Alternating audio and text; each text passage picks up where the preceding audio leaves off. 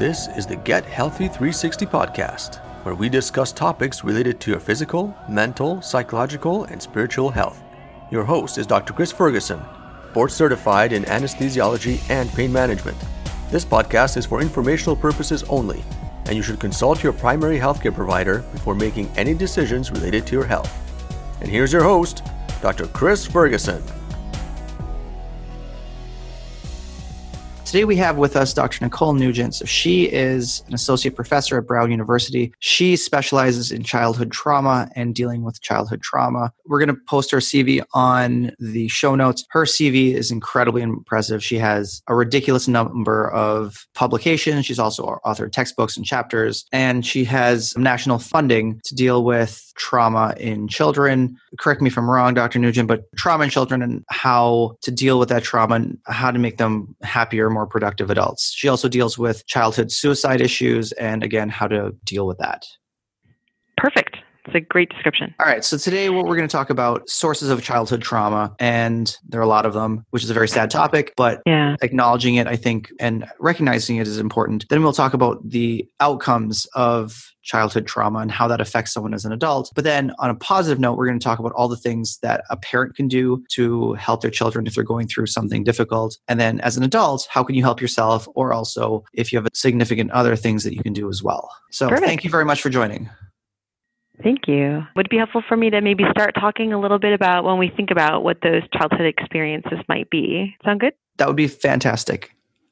All right. When we think about kind of this range of childhood experiences, a lot of times what people think first about are things like child abuse and neglect, and that's completely appropriate. So when we're thinking about kids who are exposed to physical abuse, sexual abuse, kids who are exposed to levels of neglect where, let's say, a parent has kind of left them alone to fend for themselves for food or for clothes, levels of even observing other negative interactions. So, for example, domestic violence, growing up with that is really frightening for children. A lot of times people assume that, think about things like neglect, or if we think about even emotional abuse, people sort of assume that, oh, that's not as bad as something like physical or sexual abuse. But there's actually a really strong literature to suggest that those emotional abuse experiences are really harmful in the long term. It can be easy to kind of say, well, as long as your physical safety was not in danger, that isn't going to affect you. But actually, we know for sure that it does. And then when you think about, for some kids, this multiplying out of different abuses. So we know that for kids who experience multiple types of abuse, so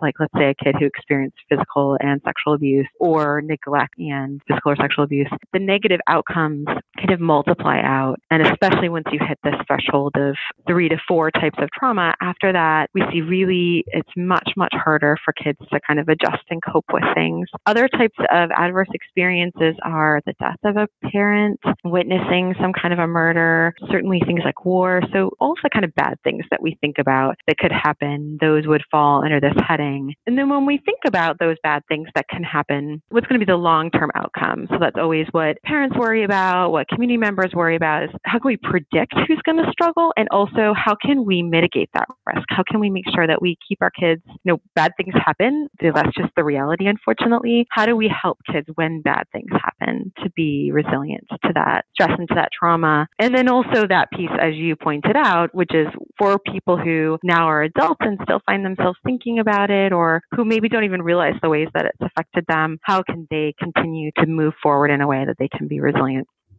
So you were talking about some very traumatic things like sexual abuse, physical violence in the home. But what about the more subtle things? Like, can you expand on that? Because you alluded to it with emotional abuse or emotional neglect of a child and how that's damaging. Researchers have tried to look at, for example, very explicitly trying to compare emotional abuse versus, let's say, sexual abuse. Again, the assumption has always been, well, it's worse to be sexually abused. But actually, the literature really doesn't support that. That if you have experienced emotional abuse, just constantly being called names or being told how horrible you are, being neglected, those things have negative impacts. And the way that I'm talking about it right now is much more kind of thinking about caregivers. But actually, we have some recent research that myself myself and some colleagues here through Hasbro Children's Hospital have looked at where we've actually looked at cyberbullying and different types of interpersonal bullying. And we actually see that kids have much higher risk for PTSD or even for suicidal thoughts and behaviors after cyberbullying than we ever would have predicted. And even just those experiences that kids will come home to their parents and say, this person is being mean to me, easy to dismiss because an adult we think, oh, well, just ignore them or it's no big deal. But actually, it's incredibly harmful and difficult for kids, especially to the degree that technology has been incorporated. Kids have told me um, in my clinical work about other classmates taking videos of them using that to bully them through texting or social media.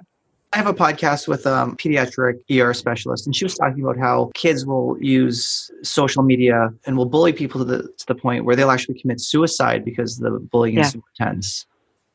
Unfortunately, yeah, we've definitely seen that. There's lots of examples of even litigation happening right now about that. Lots of high profile cases too, but even ones that just don't make it into the media that that's the case. And I've certainly again in my clinical practice seen that happen a lot. We are starting to look at it in one of the studies that I have. There's also this process, for example, around social media potentially being positive, right? After you have a trauma, so if I get in a horrible car accident, which would be an adverse childhood experience, then I post to my Instagram account or whatever it is a picture of my broken leg or my cast or something like that. Now there's this potential that all these people who are my friends through Instagram now can reach out to me. And pilot data, that's exactly what we found is that we found lots of teenagers actually are able to garner a ton of rapid social support by just doing something like that. And then all of a sudden there are tons of people who want to help or who are provide social emotional support or provide, you know, I'll come pick stuff up for you. So things that sometimes we think of as being negative still may have a role Um, even another good example in this study that I'm doing right now for kids admitted to the emergency department, we have found some of the kids, we often think about, like, for example, doing a lot of video gaming is a negative thing. Well, if you're injured and you can still video game with these video games where you're actually with your friends and you can talk to them remotely, now you still have a chance to have that social support in a way that maybe you couldn't have before. You couldn't have because of your injury, at least during the time that you're healing. I just think it's a complicated, like so many pieces of advice that we might give family members in terms of helping to support someone when they recover as they're facing a trauma. It's very nuanced. And I think sometimes there's this temptation to say, no iPhone or no phone, no screen time, whatever. But it's more complicated than that because sometimes it is harmful, but sometimes it can be a space for getting social support.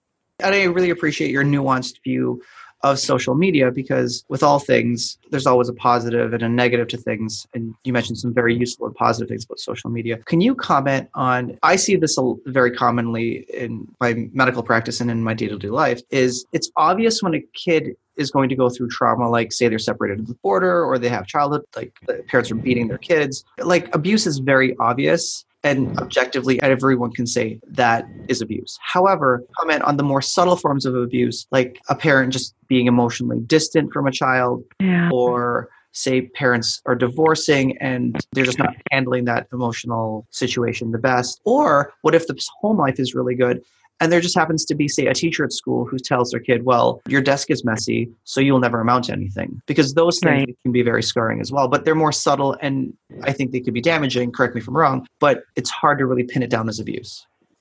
And I think that you're exactly right. And I think that what can be hard for providers and for the kids as well is that it may be, I have had kids where the parents are saying things that are just completely devastating to the children, have harmed them in ways that kind of go right to the core of their sense of who they are, but there's nothing to report. And there are things that I can do from a family therapy approach that are really important. So in those cases, once kids are engaged in care, there are lots of opportunities. So there are opportunities for me as a clinician to always just be pulling those parents back in and trying to get them to interact with their child in a healthier way. Even when there's a teacher that's abusive, I can go to the school, I can talk with the school about this particular teacher's behavior. And if the teacher's not able to adjust their behavior in a way that's appropriate for the child, I've actually genuinely had kids switch schools and seen that those symptoms that were related to this abuse they were experiencing at the school actually went away. As a clinician, I know that running away from your problems is bad. so we know that avoidance is probably one of the worst things that you can do whenever something is happening in your life that's complicated or difficult. But when it comes to, especially for kids, a social context that's so incredibly negative, that kid can't really, their development gets paused, their kind of emotional and social well being is so harmed. Sometimes, really, just helping them be in a new setting is the best thing for them.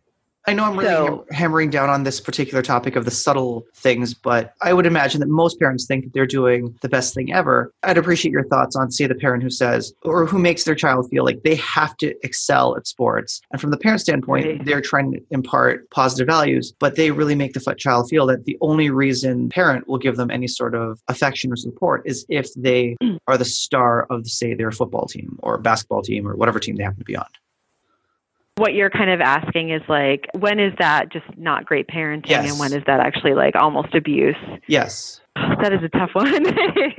I mean, for sure, it's not going to be falling in that well, kind of reportable realm. You, because you're the psychologist. Right. But you're absolutely right that it is harmful. I always think about how is this comes down to anything, I think, in life. The question that I always ask is Is this impairing? Is this negatively affecting this kid's life? And when you think about kids, think about adults, what that means is can I get up in the morning and go to my job? Can I have healthy social relationships with my family members and friends and my coworkers? Like those are the kind of ways that we judge whether or not someone's being impaired. But when it comes to kids, you have to layer into that this developmental process. That makes it, I think, much more tricky because what we're now impairing is not just did I show up to class at school or not, it's also am I developing in a way that making the most of who I could become. A lot of that is sort of subjective and hard for parents to assess or hard for others to assess. But I would say a lot of times I mentioned earlier that I'm very interested in thinking about how biology interacts with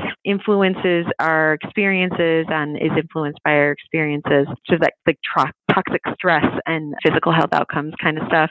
I was talking at one point with a colleague about I'm really interested in epigenetics and genetics and blah blah blah, and, and the person said to me, don't you just want to ask somebody if they're feeling down? And I think that that's the answer, which is that the only one who can tell us if this kid is being harmed by it is the kid. So I think it's really important for parents to ask that question and to really listen and be present for the answer. Because if you don't ask, if you don't open up a space where your kid can tell you that they don't really want to do this sport, you'll never know and you'll never know that you're potentially harming them. I am myself a parent and I get it that like there's this fine line, right? Because your kid might one day say, Oh, I don't feel like going to soccer or whatever. And then they get there and they love it. And you as a parent sort of know that I just have to push this kid to show up and then he's going to love it. So it's sort of a matter of having enough of an ongoing open conversation with your child to figure it out. And then the other layer of it is your kid could totally say to you, I don't want to go to soccer anymore. It's actually not about soccer. It's about like kid on the soccer team is bullying them. And so again, this comes back to this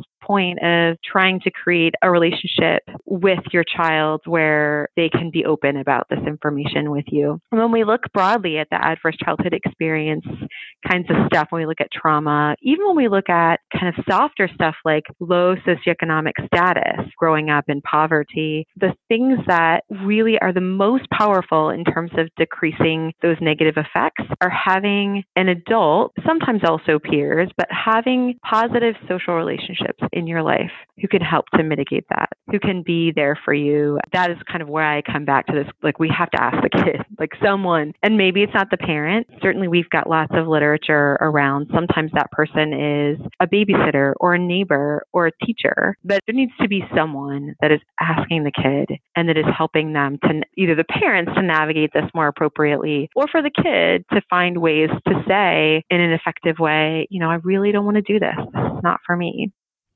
For anyone who's not familiar, what exactly is epigenetics? You know, I have a colleague who wrote this really great article called How Stress Gets into the Body. Epigenetics, I think about it, certainly I think most people are familiar with genetics. So we think about the genome and, and we inherit our genes from our moms and our dads. Those genes we know have a big impact on what we look like, our risk for diabetes, or all of these sorts of things. Epigenetics are actually this thing that impact the way that your genes go from being genes to these other outcomes like diabetes, let's say. So I think about it like if you imagine that your genes are a like long string and I think of it like wad of bubble gum stuck on the string. Then when you're going along and your body's sort of translating the information that's on your gene into all these other different parts of your body, like again, your risk for, for diabetes or for cancer or whatever it might be, this wad of bubble gum is kind of stopping you from being able to access that part of your gene. And that wad of bubble gum can change as a function of lots of different things. So in the beginning, a lot of the epigenetics research was with cancer. So for example, being outside in the sun, especially if you're fair, you increase the sun damage to your genes. And this is kind of where people will talk about oxidative stress or other kinds of like damage to your genes. And then that can put you at risk for, let's say, skin cancer, for example, to make it really basic. And so, but one of the things that has been really exciting is in the last 15 or so years, we've come to realize it's not just the physical exposures, it's not just smoking or going outside in the sun that's causing changes to this epigenome or these like wads of bubblegum, but it's actually also these social and personal experiences. So experiencing a trauma certainly we know that it has, especially for kids, an impact on our genome, on our epigenomic processes. The research that's looked at these epigenetic kinds of marks is what we call them, those bubblegum wads, or sort of think about those as epigenetic marks. What we've started to see is that, especially with childhood trauma and childhood stress, it seems that the parts of the genome that are most affected by that stress is really our immune system and then also some parts of our stress system, which if you think about it makes kind of a lot of sense that your stress system would be impacted by kind of some people talk about it like early childhood programming, right? You've experienced something bad and your biology is getting programmed to be ready for a world that's bad, sort of like forecasting the future. Which is a fascinating um, way to think about your genes that what, what happens to your parents really impacts the children. So, said another way, if the mom is stressed out or the dad's stressed out, and then say the baby from the time it was conceived is exposed to all these stressful hormones and lack of food, what have you. And then as the child is born, the stress that they're feeling actually affects not only them, but their future offspring. Exactly. That that can happen again when they're five years old or six years old. That that those epigenetic marks can also be kind of worsened, or it can be like a cumulative effect of things that happen while your mom was pregnant with you or while you were a baby, and then again when you're a little bit older. For what you're saying then is your individual genetics as well as your environment interact to determine what kind of adult you will be, meaning what kind of psychological profile, your immune system, meaning your predisposition to cancer, your predisposition to be say overweight, your predisposition to high blood pressure, all of those things come into play. It's not just a, strictly a matter of how you're raised, but it's the interplay between how you're raised and your individual genetic makeup. Exactly. I think a lot of times people who aren't used to thinking about genetics kind of feel like, oh, I don't, nobody wants to have this message of, oh, I was programmed to be this way. Like it's all in the genes. Because the reality is that we actually have a lot of nice literature to support that really not matter, and epigenetics are an example of this, it's really not just a matter of what you inherited from your mom and dad biologically. And also that a lot of times we focus on the negative stuff like stress and trauma or really like high levels of poverty or all of these other things that we know can be bad effects. But there have actually been wonderfully an increase in studies where people are actually looking at can we have positive impacts? So when people participate in cognitive behavioral therapy, for example, which is a common treatment for stress related concerns like anxiety disorders or PTSD. Can you clarify exactly what is cognitive behavioral therapy and how it's used? One of probably the most widely used kind of psychological or behavioral intervention that we have out there across all of the mental health concerns for the most part and across kids and adults is cognitive behavioral therapy. And there are lots of versions of cognitive behavioral therapy. So you might even hear people talking about things like mindfulness interventions or dialectical behavioral therapy or other types of therapy, but they all kind of have a component at least of cognitive behavioral therapy. And that intervention assumes that there's a connection between our thought, our behaviors, and our actions. The assumption is that if I, as a clinician, can help somebody to change any one of those three things, that the others will follow. And we've seen lots of great research to suggest that it's a reasonable thing to believe in I think something that's really important to keep in mind is if you do suspect that your kid, or even if you've been through something difficult in your lifetime, that going in and seeing a psychologist who can do something like cognitive behavioral therapy for you with you will be so helpful for kind of managing a whole host of things that can be outcomes of trauma. And so, for example, in cognitive behavioral therapy, you could imagine there are lots of like, automatic thoughts that someone might hear have. And so you might automatically think to yourself, let's say your buddy, let's say you were in the military and your buddy was killed because you stepped away to use the restroom or something like that and you came back and your buddy was killed. And then an automatic thought could be, it was my fault. I never should have stepped away. I'm the reason he's dead. So then cognitive behavioral therapy would be to sort of think about can we challenge that thought? How can we change the way that you think? Because as you might imagine, if you're thinking to yourself, it's my fault that my friend is dead, now you're going to feel horrible. You're going to do things to cope with feeling horrible that are not going to be happy or healthy for you. You're going to have a hard time getting close to a new friend. You're going to always sort of feel like this thing is hanging over you. Here's a more subtle to tie this back into childhood trauma what are your thoughts on this? So, say there's a parent that tells their child, say the child is having friends or they're dating someone, they say, well, you should be lucky that you have friends because no one will probably ever like you. Or say they're dating and then a parent tells their child, well, you better be really good to this, your significant other at this time or your boyfriend or girlfriend because this is the best that you'll ever do. And then this person grows up to feel that really they're not that lovable or likable. Now, this right. is a core belief that they have. How would you go about treating that? I think the other thing that's so beautiful about cognitive behavioral therapy is that both of these examples that you and I just had are very cognitively driven, right? That you have a conversation with someone where you sort of change their perspective on things. You would, as a part of cognitive behavioral therapy, the clinician would have this whole host of like strategies that they're using with that person. A common one that I will use is most of us have a really hard time excusing ourselves for things that we would excuse others for. That's the example you just just gave, I'll have somebody say, like, tell me a friend around that same age about them. I'll get them to like really think about that friend. And then I'll say, what do you think? Do you think that that person is unlovable or unlikable or similarly i'll have people who feel again like let's say they've been sexually abused growing up where they feel like it was their fault. They were getting candy and so then they sought out that relationship because they were getting something out of it not understanding this bigger picture that they were being sexually abused and they're sort of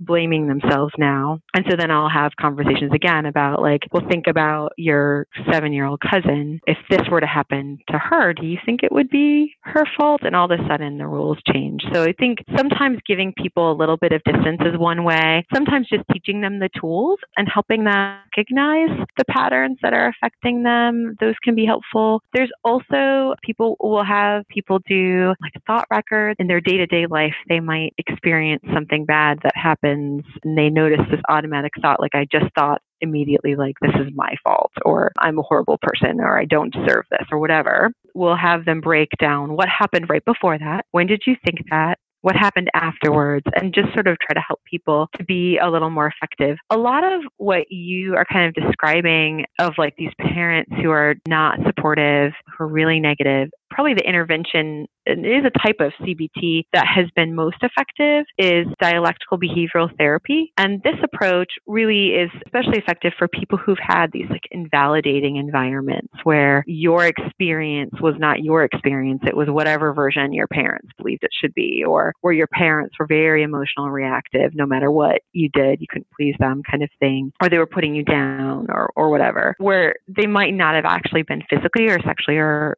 abusive, but like nothing that's going to involve a DCYF call, but still incredibly harmful dialectical behavioral therapy will help people to manage that emotion. So when you suddenly feel angry or overwhelmed or sad or everything at once, how do you get through that moment? Uh, I'm going to give you a, really specific example just because there was another podcast that I did with a therapist in Toronto. His name is Nicholas Mirage. So he talked about this on the podcast, so I can discuss this. He talked about how, and I talked to him offline, and he said that his family, I mean, looking at the family, everyone, it would appear as a normal, regular family but he talked about how because of some neglect by his parents and then some favoring of his sibling over him, basically because of how standoffish they were, his older brother was very abusive of him. That caused a lot of anxiety in him for a large part of his life. Was concerned that really just he wasn't lovable and people wouldn't like him. And even though objectively he has a lot of friends in his life and a lot of people that care about him, he kept thinking, no one really likes me. And I think that's a common experience that many people have where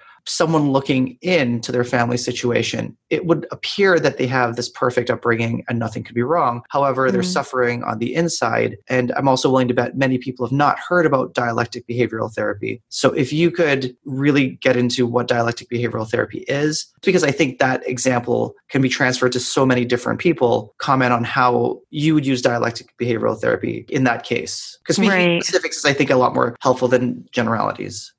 So, and in that case, the parents were not involved. I'm assuming they were like, just more the therapy. No, they weren't. I mean, like they're not involved so they couldn't do family therapy kind of thing. Let's just pretend that someone like that comes to math and they're an adult and, and their parents are not a part of the picture. Yeah. Or they just really feel at this point in their life, they're not comfortable saying to their parents who on the surface they have a very good relationship with, you know what, let's go to family therapy because that's, I think, a step or two above where they are at. But they mm-hmm. know that they have issues that they want dealt with. And the thing that I always tell people as well, the top football player, soccer player, whatever, they all have coaches and a psychologist is really a coach to help you in how you see your yeah. life. So it's a very appropriate thing. They're aware of these things and then they're coming to you. And let's pretend this person's coming to you. They don't want to involve their family, but they're saying, This is what I grew up with. I have all these social anxieties because of where I was raised. But it's awkward discussing it because even though they feel that way, everyone else looking in would think you don't really have a lot to complain about.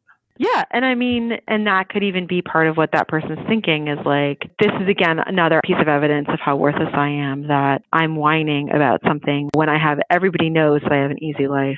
Exactly. What exactly is dialectic behavioral therapy then? And then how would you apply it? When we think about dialectical behavioral therapy, a component of that is this like classic cognitive behavioral therapy. What is that moment when the person, you might do a chain analysis. What is that moment when the person feels really horrible? What happened right before it? How did they feel in that moment? And then what happened afterwards? And I think this comes back to what I was saying earlier, which is that the real question is, does this impair you in some way. You're like, everybody feels sad sometimes. The question is, do you feel so sad that you can't get to work or that you're unable to be present and listen to the people you care about or that you're unable to enjoy your things that you used to enjoy? What's nice about kind of psychotherapy is that we can always come back to that thing that it affects. Ultimately, feeling horrible at yourself affects something. It means that you feel depressed and sad and down. It means, again, you're not wanting to like engage with people. And so you can target those thoughts. The thing that can be tricky is sometimes when you target those thoughts head on, most people who come, like the person you just described, is smart enough to know,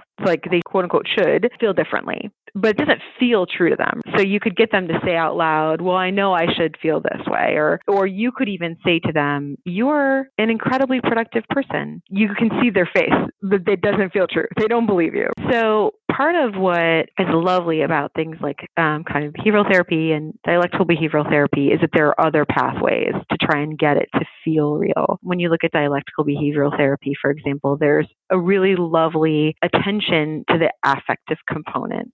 So when you look at affect and emotion, it can kind of break it down into how both ha- like distress tolerance. So when I'm upset in the moment, how do I get through that moment without cutting on myself, without hitting my partner, without sending off that mean email that I'm going to regret later on? How do I get through that really uncomfortable moment and survive it without harming my relationships? And then also this bigger picture of, in general, how do I manage my emotions? How do I understand my emotions? A lot of times, what can happen is people feel sad and they just want to get rid of it.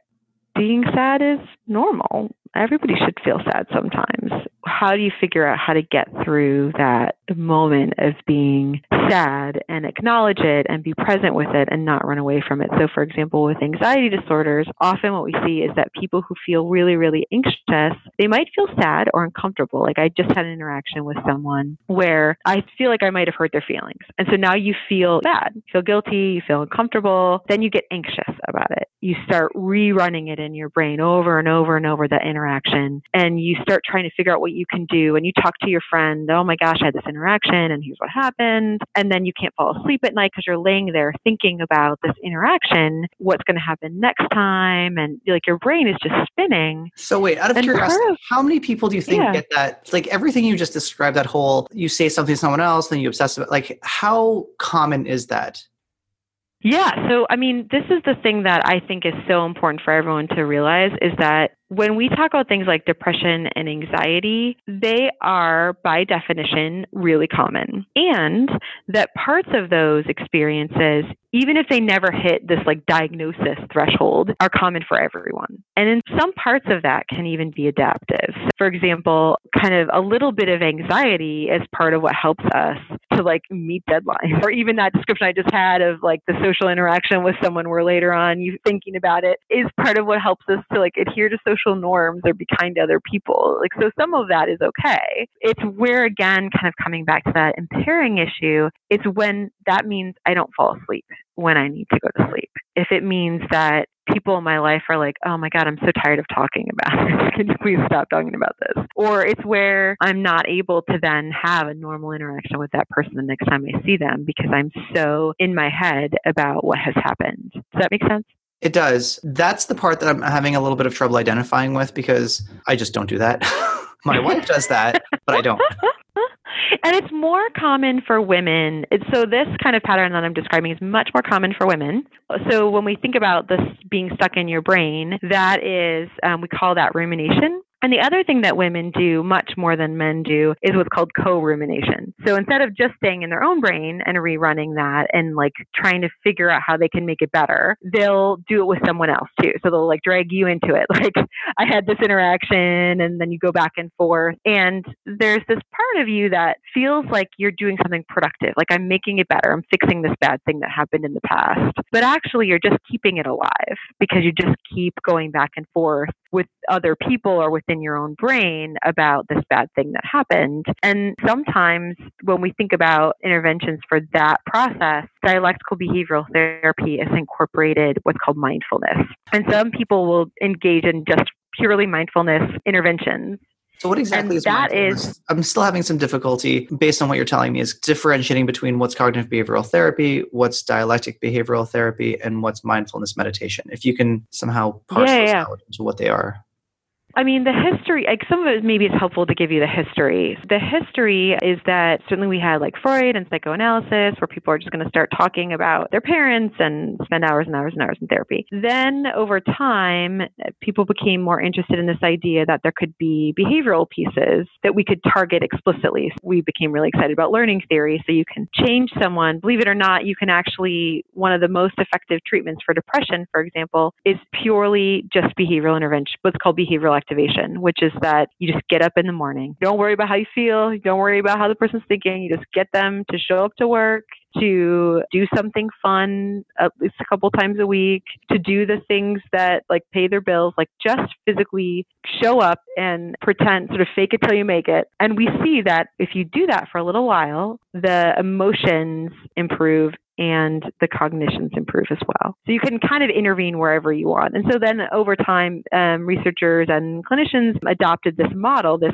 cognitive behavioral triad, thoughts, feelings, and emotions, and said if we can just intervene in any one of these domains, we can make all of the domains better. And what's great about that too is that then you can change over time. Some patients are just not thinking about it the way that you, especially like young kids, for example. I wouldn't really go after a lot of the cognitive stuff in a really young kid because they can't think about it that way. So you can have your pick and you can change it session to session. You can target any one of those things. Then people felt this was sort of not enough. So we knew that not everyone was benefiting from cognitive behavioral therapy.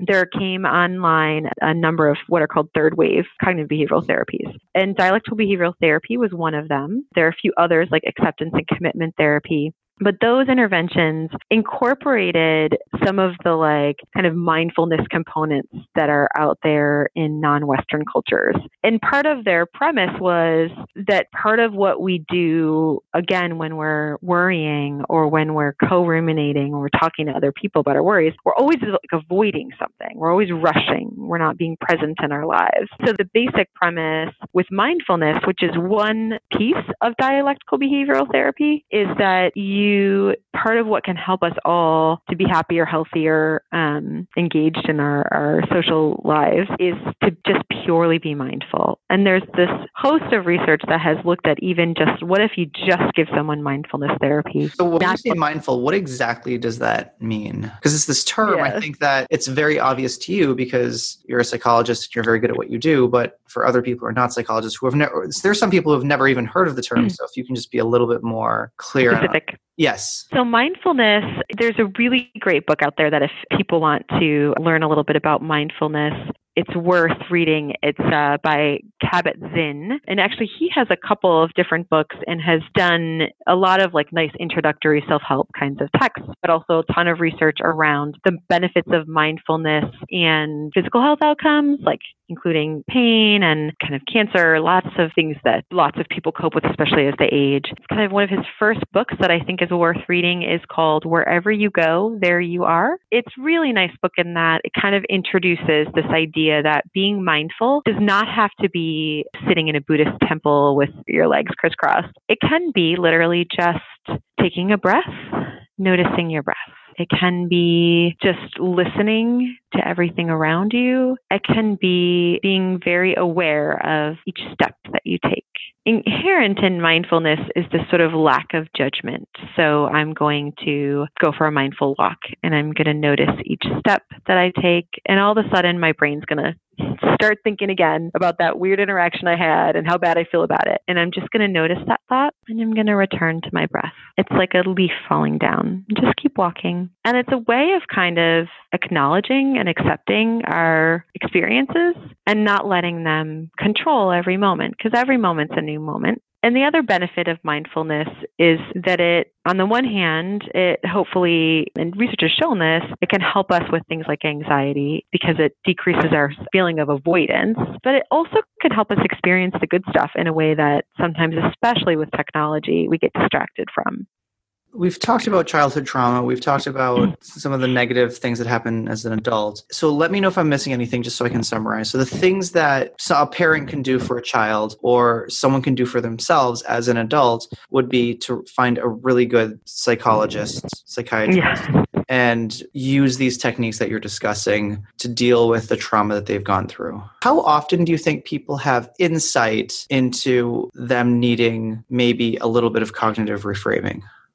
I mean, I think that that is like variable across people. I would say that probably 25% of people really get themselves really well. Like they understand what is happening for themselves. They know, oh, I know this is why I'm avoiding completing this task or whatever it is. And then there's probably 50% of people who have kind of a, like they know some of their areas of growth, but they don't know them all. And then there's these 25% of people who just are completely oblivious. But I also think for most of us, there are blind spots. And I think that's, again, where it's super helpful to have a therapist because your family can point those out to you, but they're biased and you don't want to hear them. And so when you hear it from a psychologist, it feels different. But I, I will say, you know, you think about, for example, a car accident, even though we would all agree car accident is something we want to avoid and potentially traumatic, only about 10% of people who are in a car accident if that's their only trauma, have things like post traumatic stress disorder or depression related to that accident. I do think it's important to keep in mind that many, many, many people are resilient. And so having something bad happen doesn't necessarily mean that you need to see a psychologist. I mean, I definitely think that there's no quote unquote worst case scenario is you bring your child to a psychologist and the psychologist says, you know, your kid's doing really well. But I've had lots of cases where I'll meet with a kid, they're doing really well, and I'll say, now I'm a resource for you in the future. So if they have a hard time when they transition to high school, if they have a hard time with whatever that comes on down the road, now I'm here, now I'm not scary. And you can come back and see me again. But again, like there are lots of things that you as a parent or neighbor can do to help kids that don't even have to get to that level of, of finding a provider how would you recommend someone choose their psychologist? If you can explain, what's the difference between a psychologist and psychiatrist? Because then the words are all very similar, but they have slightly different meanings.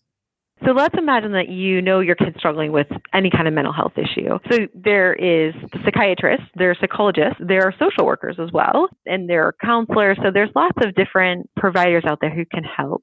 The psychiatrist would be somebody that you're really going to more for if you feel like medication can be helpful. You know, often, for example, if you have a child who has ADHD, your pediatrician will take care of the ADHD meds. But it might be that your kid is really struggling with ADHD and depression. And so then you maybe maybe bring your child to a psychiatrist. There are psychiatrists who offer some more psychological counseling as well, but it's less of their training because of the way that our billing system works. A lot of times it's just really hard for them. And because there's so few psychiatrists, it's really hard for them to fit a lot of that work, the like kind of cognitive behavioral therapy kind of work into their day to day practice. Whereas psychologists who are sort of PhD level, meaning that they've gotten their doctorate in philosophy, those folks will have gone through after their bachelor's degree they'll have gone through another four years of school plus another couple of years of, of internship and then postdoctoral training. So they're very well trained but really to just look at not the medication piece but rather that like things like i just described dialectical behavioral therapy and cognitive behavioral therapy actually, the reality is that social workers often also have training in some of those same things that PhD level psychologists have training in. And so you can also find a social worker. Social worker, master's level social workers have two years after their bachelor's degree. So some of the reality of the difference between a psychologist versus a social worker is just the amount of experience that you have and the amount of training that you would have had before you start working with patients. So that is one difference. But then let's say you're really thinking to yourself, like, gosh, how do I make sense of like all of these different psychologists and social workers who are out there? One thing that I think can be helpful is a lot of our agencies, a lot of our professional organizations will provide resources. So you can search their website for somebody local who's trained in behavioral interventions or who's trained in work with uh, post traumatic stress disorder, for example. So I've lived in a lot of different places in my life, and I've had friends who say to me, Oh, my child needs to see someone. How can you help me find someone in Ohio or in South Carolina? So then I'll guide them to look at things like the ABCT, which is Applied Behavioral and Cognitive Therapy, is one of the major CBT organizations, and they will have on their website a list of local providers. You can search for local providers, and then you can trust that these are people who are knowledgeable and engaged in the basic, like most up to date cognitive behavioral therapy approaches, which is important. There certainly are people out there who are doing fringe stuff that we don't know if it works. I'm not implying that these things don't work, but what are the things that people are doing right now that lack evidence as far as peer reviewed, published, like it's been studied? Like people are doing it, it's just there isn't the evidence backing it. The good news is a lot of the stuff that even three years ago we didn't have evidence for, we're starting to get some good data for. So when I was in training, there wasn't a ton of literature looking at, for example, art therapy helping PTSD. We've actually started to find that it does help. Researchers are being able to demonstrate that things like art therapy really do kind of help in some ways that we didn't expect. Each major professional organization will have a list I am closest to the International Society for Traumatic Stress Studies, and they just came out with their guidelines. Look, you could review their their guidelines in as a part of their guidelines, what they actually also do is review every single intervention that they've been able to find. And they identify whether or not they believe this is effective, not effective, possibly harmful. And then they can tell you kind of group by group. Good example is in the a long, long time ago, not many people do this anymore. There was an older version of debriefing psychological debriefing. So after a trauma, what would happen is they would kind of gather everybody who experienced a trauma into a room after disaster or something, and they would sort of go through this process of trying to have everybody talk about what they experienced and, and do this kind of debriefing process. And what we actually found is that when people started to research whether or not it worked, we found that it wasn't helpful and it was harmful, that people were more likely to have PTSD if, if they participated in debriefing than than if they had sort of been left alone um, to heal on their own. I think the more that things get away from kind of that cognitive behavioral framework, I guess if it sounds out there, they should be cautious. And then you can always, again, go back to like these different agencies to find out for your particular thing. I mean, there's a lot of, there have been people who've talked about like energy therapies where they're aligning your chakras or things like that. And there's really not great research for that. There's no real evidence. But there have also been some studies where people have said maybe the mechanism of action isn't what we thought it was, but maybe there is some piece of this intervention that is still valuable. An example is some of the animal therapies, like I remember after Hurricane Katrina, someone brought in their horse, and the horse was supposedly stamping in some way that was going to prevent PTSD or something. But there is a good literature around the idea that interacting with animals is associated with a ton of positive physical health and emotional health outcomes for people. And that may be related to just feeling connected. There have been people who've argued that, for example, spending time around horses forces you to be mindful because you have to be fully aware, not get trampled. I guess what I would say is that whatever it is that you are thinking about for your child, I would just go ahead and research it. Just Google it and see if it's got support. What I can confidently tell you is that for all of our major concerns when we think about anxiety, depression, PTSD, OCD, we know what works. And that's the really great news is that we actually can make things better. I think one of the so, things that. So, just on that topic, then, so we've talked in more generalities of here's some general things that are pretty clear would cause an emotional disturbance in a child, and some general things like depression, anxiety, high blood pressure, poor functional outcomes as an adult. But do you have any specific cases you can discuss? I mean, obviously, being compliant with your patient confidentiality things of here's like where someone would start, and after using all the things that you talked about, here was the outcome, and this is how well they did. PTSD is part of my clinical work in the last couple of years has focused more on our refugee families. And some of them have, as you might expected, have had horrible traumas that seem impossible for anyone to imagine. Like, can you really highlight one specific story though?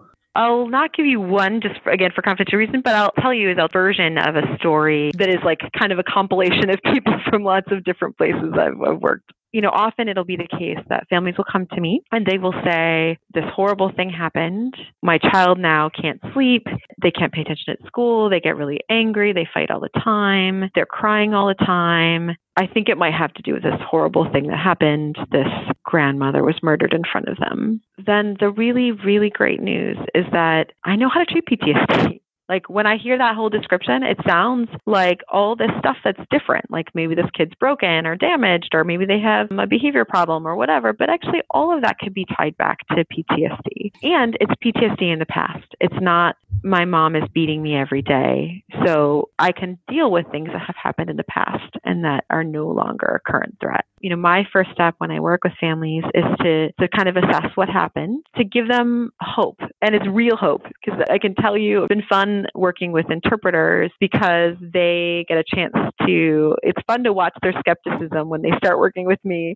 And then they see, you know, oh my gosh, these families benefited. And I've had interpreters start like going and finding people in their community and bringing them to me because they're like, this can get better. Like, I think one thing that I think when you are living day in and day out with post traumatic stress disorder, you don't always realize how each one of these things that feels so different, that being irritable or being feeling alone, even when you're in a group of people, or feeling emotionally numb or raw or easy startle, all of these things, feeling sad and hopeless and feeling worthless, all of these things are part of that PTSD. And all of those things can be improved with treatment. We know how to do it. You know, it's a matter of talking with parents about what does that look like? I know that I can make this better, and here's how we're going to make it better for kids and for adults, there's some some commonalities that a part of it is learning some basic skills around coping, around identifying emotions, managing emotions, around kind of like how do I identify my thoughts, my feelings, how are they all connected?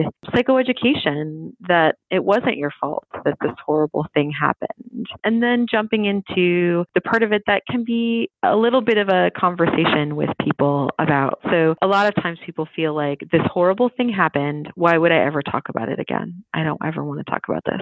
And so part of my conversation with families will be like part of therapy actually is going to be talking about it. The way that I think about that is parents are afraid that you're going to re injure their child. The reality is, when you have post traumatic stress disorder, it's like a wound that is just this gaping open wound. We have to rinse it out so that we can heal it. I'll talk with families about that. If your child had gotten a, a, piece of wood caught in their arm, you wouldn't say, well, they're going to be uncomfortable when I pull it out. You would pull it out, you would clean out the wound, and you would dress it. You know, we talk about. So you're kind how, of like a mental surgeon then to cut out the trauma. And it can't, we can't get rid of it. It's there. It's part of the story, but it's a part of the story. It's not the whole story. Actually, with little kids, we explicitly make it a story. So with like a little kid, we'll have a story where there's again after I've taught them these skills, after I've taught the parent skills around how to manage, you know, their kids' emotions and behaviors. We will literally create a beginning. This is what life was like before, like a little picture book of like life before grandma was murdered. The middle, which is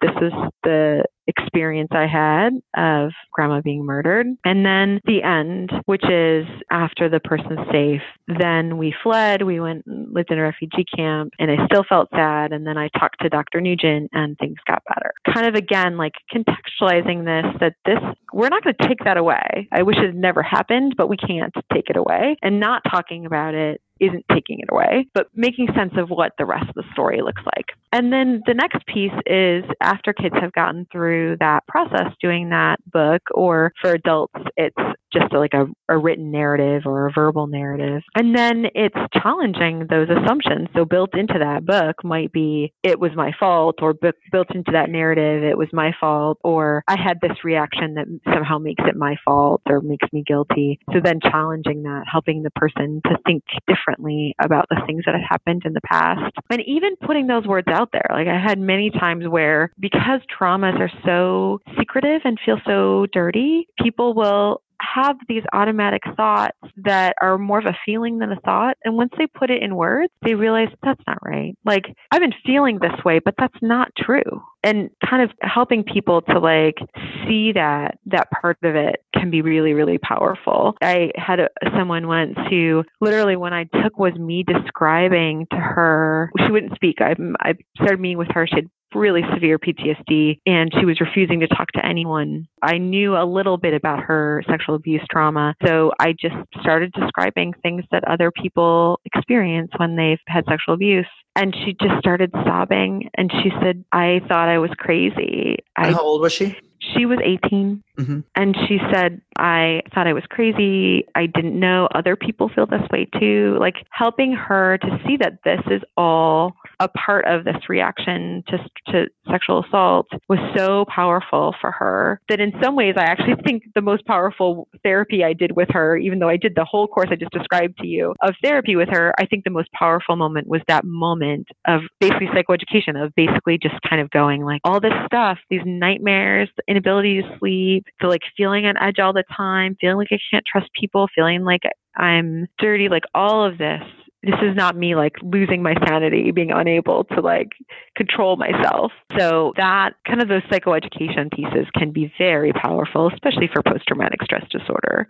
I totally agree with you. So when we think about things like this kind of all this whole long host of negative outcomes of adverse childhood experiences or trauma, a lot of times we think about post traumatic stress disorder because that's kind of the obvious one, right? But actually suicide is another one.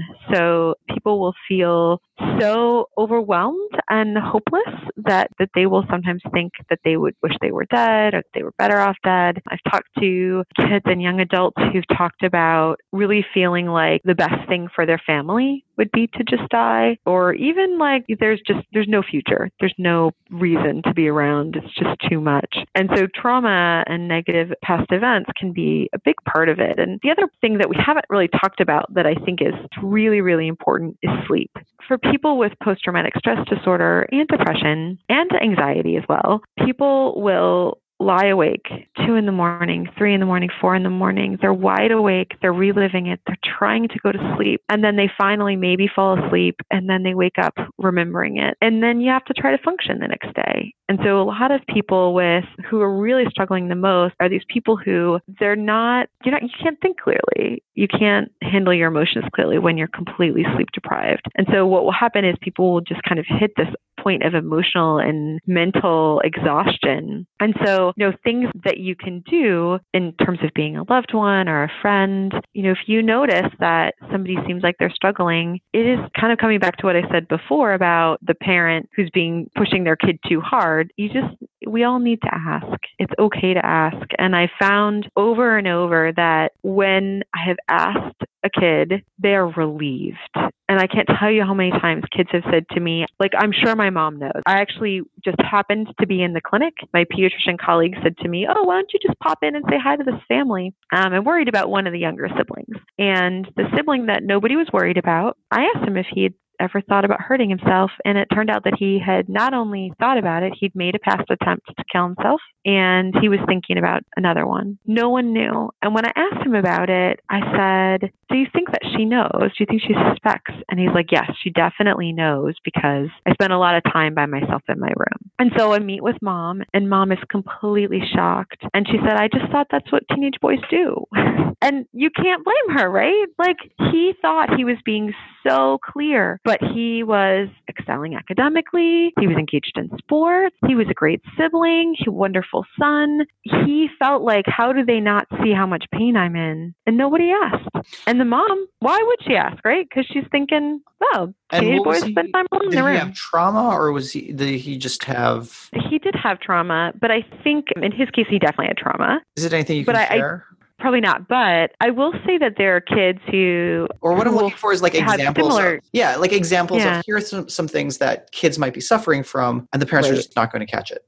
Right. It could be a classmate who is making fun of them and or it could be a teacher or it could be physical assault or sexual assault. It could be things like just feeling like you can't achieve academically. Usually when kids are really really to the point where they want to kill themselves, it typically it goes beyond just like a, a bad test grade kind of thing. But I've certainly had kids who kind of a bad test grade layered on top of a history of physical and sexual abuse or on top of cyberbullying and critical parent who've thought about killing themselves. So I think again it just comes back to just ask, just ask your kid how are they doing? And you can start habits when kids are really little that can be a great way to then continue to have those conversations as they grow up. The kid comes home from school and they'll say, How was school today? Well, the kids often say, oh, Like, I don't know, it's fine. But you can structure that. So you can say, Tell me something good that happened today. Tell me something that you were disappointed by or that made you sad. And to give them like a framework for telling you specific things that if you didn't ask in that way, you might never know the answer to. I think that's fantastic advice. Any closing thoughts that you have on, and Dr. Nugent, I really appreciate you taking the time to, to come on the podcast and share all of your information. But any closing thoughts that you really want to get across as the thought to conclude this podcast? I think the biggest thing that I, in my clinical work and my research and my teaching, always come back to when we think about how can we help promote people being resilient to stress and trauma is social relationships.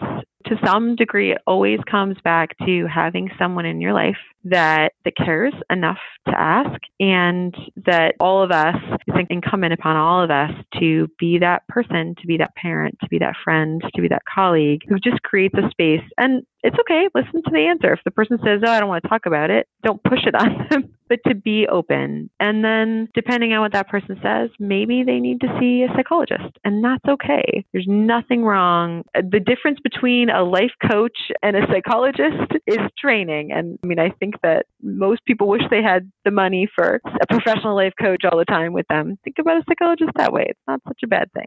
I think that's a great way to reframe it. But I think there definitely is. I would, I would 100% agree with you. In in my clinical practice, I've seen dramatic improvement in people once they have a variety of issues, I guess, addressed and appropriately taken Yeah. care of. I will also say there's a large difference between psychologists and in all fields. There's some people that are very, very good at what they do, and there's some people that are not as great at what they do, which is the Yeah, nature of all and I fields. think I think that's true. And I think whenever I refer someone to see a psychologist or whenever I talk with my families about it, psychology, finding a therapist is very personal. And so if you don't like your therapist, it is okay. Find a new one. I think what I always worry about is that someone will go into therapy, they put all this energy in getting to that first appointment is so hard. After that, it's easier because you meet the person and you kind of have a sense of what to do. But that first appointment, it takes a lot of courage to walk in that door. And then if you walk in that door and that person's not a good fit for you, it's easy to then say, oh, just psychology doesn't work for me. I'm just going to not see anyone. But I would say if you find, you know, go in that door, find out if that person's a good fit. And if they're not, that is okay. Find a new person. And I think that it's easier said than done, especially because unfortunately these days we don't have the mental health services that we need need. There's much more need than there are providers right now, but but don't give up. because you can improve. And so, and if you live in a small you know, town, there are telepsychology services available that access as well. Because I know there are a lot absolutely. of people in little tiny towns or in other parts of the world that they just don't have the access to a very good psychologist. If you're listening to this podcast, clearly you have the internet. So use that as a resource. Absolutely. And people in small towns might also feel uncomfortable with the, the psychologist, the next door neighbor, or their child's mom. Again, that's where I think things like telepsychiatry and telepsychology are helpful. I 100% agree. Just for everyone listening, we'll include all of Dr. Nugent's any social media. Actually, before I conclude, are there ways that you want people to get in touch with you? Do you want people to get in touch with you? yeah, people are welcome to contact me through email. So it's Nicole, N-I-C-O-L-E, underscore Nugent, N-U-G-E-N-T, at brown.edu. People are welcome to contact me. Also through, as you said, social media is fine as well. I have a Twitter account that people could be welcome to try to contact me through. I'm probably better when it comes to real email using email than the like messenger thing on Twitter. But either are, people are welcome either way. Fantastic. And also just, we're also going to post our CV because it's a very impressive CV. Oh, thank, thank you thank very you. much. All right. You take care. Thank you for listening. If you enjoyed this podcast, please subscribe and visit the Get Healthy 360 Facebook page. We are always looking for feedback and new story ideas. Thanks again, and see you next time.